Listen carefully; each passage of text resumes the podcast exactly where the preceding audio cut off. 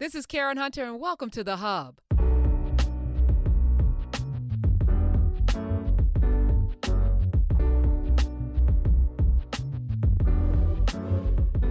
America's original sin slavery, racism.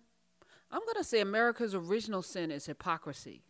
America's original sin is saying one thing and doing another. It is saying we hold these truths to be self evident that all men are created equal, while the people that pen those very words held people in bondage, raped children.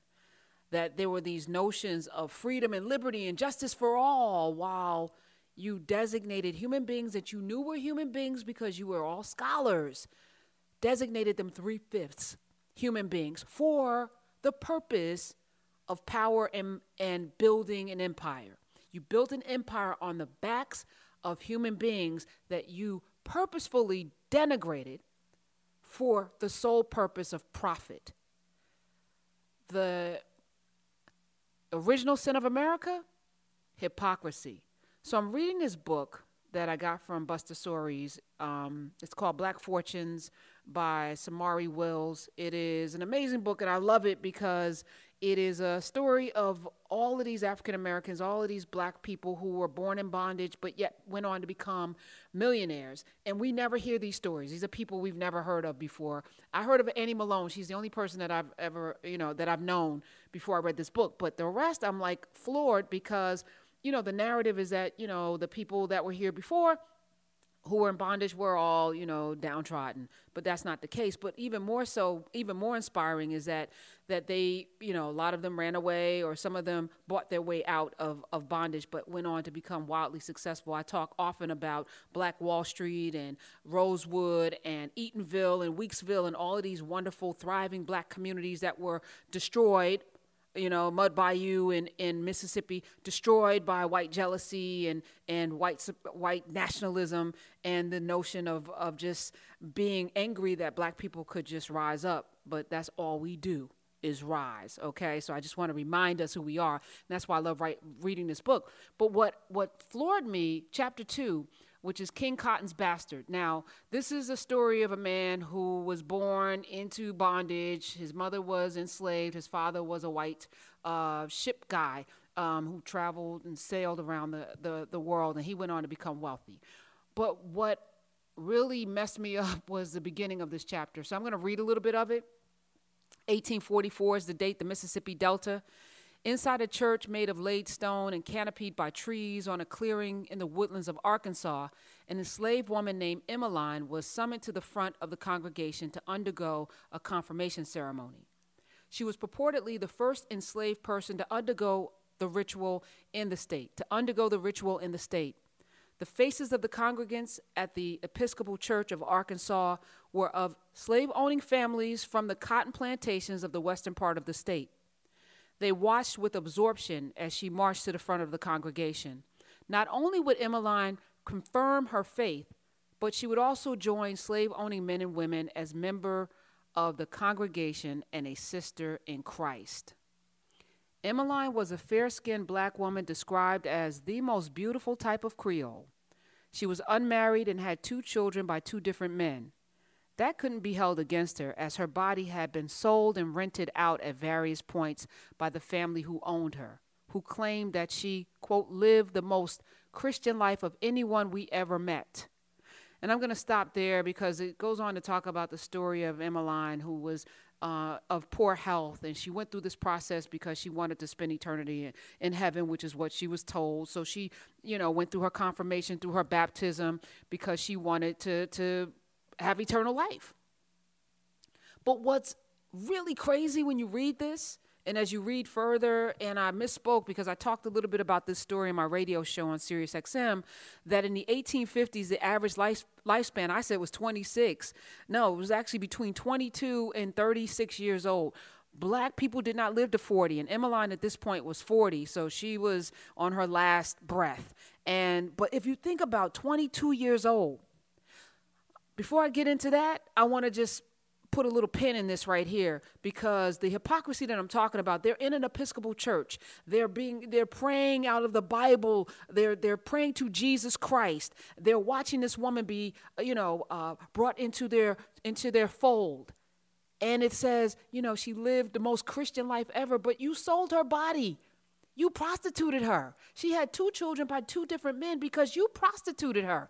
This system, while you are praising God and, and supposedly a Christian, you put a person in bondage and you prostituted her and then had the nerve to, you know, well, we're not going to judge her for that. This is crazy. But this is also America.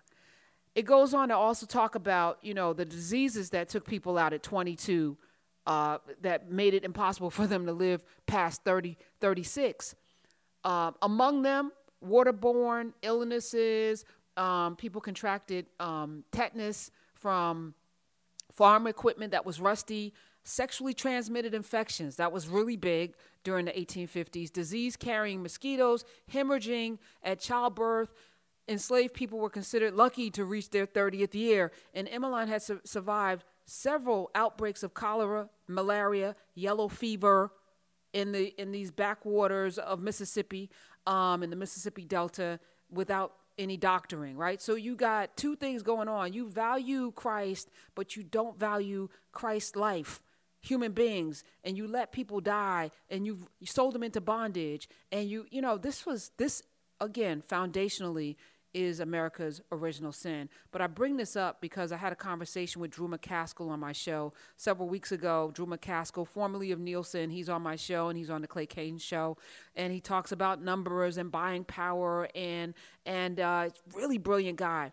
But we were talking about the Project 1619, which I've also done a couple of podcasts on, and uh, he was saying what's really crazy is people have, you know, these notions of, you know, we love liberty and we love this, we love that, we believe in humanity, you know, but they're willing to compromise all of their values, their so called values, all of their morality for money. So listen to his rant. It's about three minutes uh, on this topic, and I thought it was poignant as we, you know, recently just had a conversation about sin and the end times and I've also, of course, did a whole thing on on the 1619 project, and we've been talking about, you know, like I did the Frederick Douglass, what is uh, the Fourth of July to the Negro? These things have to be discussed in this country of ours if we're going to move forward. Or this is going to be the thing, and I've said this many, many times, that will undo America. Her hypocrisy will be her undoing. But it's incumbent upon us, those of us who do love this country, those of us who are Americans, who have been here five, six, seven generations, to make America great because we can. We can demand it of her. So up next is Drew, Drew McCaskill, but the money let me know what you think. Follow me on Twitter at Karen Hunter. Use the hashtag podcast so I can check out the words that you're saying to me. Stay tuned.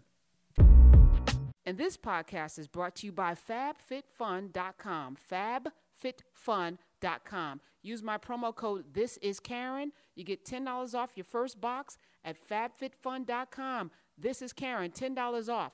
It retails for $49.99. You get more than $200 worth of beautiful items. Let me just tell you how excited my mom was. And uh, when she got it, she was like, oh my gosh, she sent me pictures. She called me. She was like, did you send me something? I said, I sure did. And I got one for myself as well. And we have different things in our seasonal boxes because we're different people. You fill out a little questionnaire about the person you're either going to send it to about yourself. And FabFitFun, they will select the items to put in. Again, more than $200 value for just $49.99 at FabFitFun.com com. Use the promo code This Is Karen, and you get ten dollars off your first box. Beautiful items. Let me know what you think. Here's the uh, other reason why I think this is so crazy important too that the 1619 project puts this into real context, these conversations into real context, is that all of these atrocities that were inflicted upon other human beings people recognized that this was brutality. They recognized this was massacre. They recognized that these were atrocity, but they said, "Yeah, but the money." You know? And so when you think about you think about the conversations that we're hearing now where people are talking about voting for specific people right? Is that yeah but i get the tax break. Like i think he's a despicable human being. He says despicable things. He does despicable things. These policies are despicable. These things are evil. No that's not a christian. No i don't think that he's a practicing christian. But he's good for business and my taxes. That, ladies and gentlemen, is not a far that is not a far walk from yeah i know that it's that it's not christian. Yeah i know that it's brutal. Yeah i know that it's a it's inhuman. Yeah i know that it's all of these things. But the money. Slavery has been about power obviously the power over of one person over another but in american history it represented as drew was just saying enormous wealth and because of the constitution as it was written enormous political power. That that three-fifths of a person idea made virginia the most powerful state in the union when it was created even though massachusetts and pennsylvania had more free white citizens so Virginia has the most seats in Congress, and four of our first five presidents are Virginians who are slaveholders. So that's the political power. When the cotton boom begins around 1800, two things are needed for cotton land, and we talked about that a little bit, the Louisiana Purchase, and labor. It's an incredibly labor intensive thing, even though the cotton gin had made the uh, cleaning of cotton. Cleaning of cotton. It was still incredibly hard labor to plant and then harvest cotton. And for that, an enormous number of enslaved people were needed. In 1808, the foreign slave trade ends. So, what happens? That doesn't end slavery, which was what people like Washington and Jefferson kind of thought, well, once we get rid of the slave trade, eventually this thing will die out.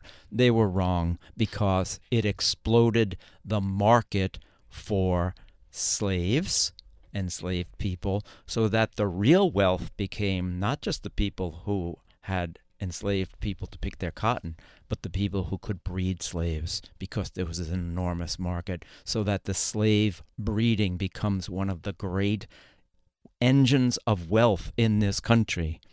And this is not something we teach in civics in sixth grade. That slave breeding was part of the building of this country. And it's a harsh, hard history to teach, but we have to teach it. But the money. that was Drew McCaskill. Let me know what you think about this podcast. Is America's Original Sin Hypocrisy? Hashtag podcast at Karen Hunter on Twitter. Till next time.